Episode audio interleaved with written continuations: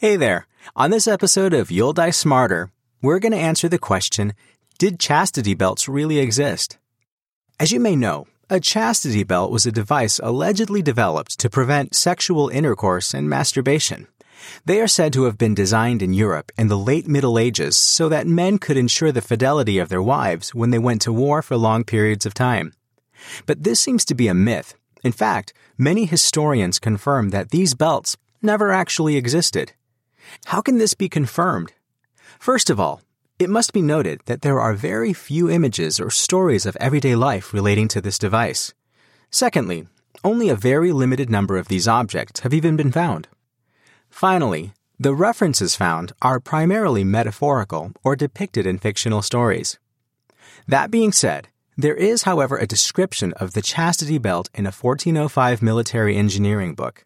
But there are also many fanciful objects in this book that have never even existed, like devices that turn people invisible. So the credibility of historical accuracy in this book doesn't really hold up. On the other hand, in the 16th century, there are a plethora of illustrations with scenes where a husband puts such a belt on his wife. But chances are, these images were made with the intention of being humorous, expressing the extreme nature of men's fear regarding their wives' chastity. The only chastity belts existing today were made long after the Middle Ages or even the Renaissance. They date from the 18th or 19th century, and their manufacture was made in reference to past illustrations and not by virtue of a thousand year old practice. Even if these belts did exist earlier in history, it's more likely they were used to protect women from the risk of rape during long and dangerous journeys.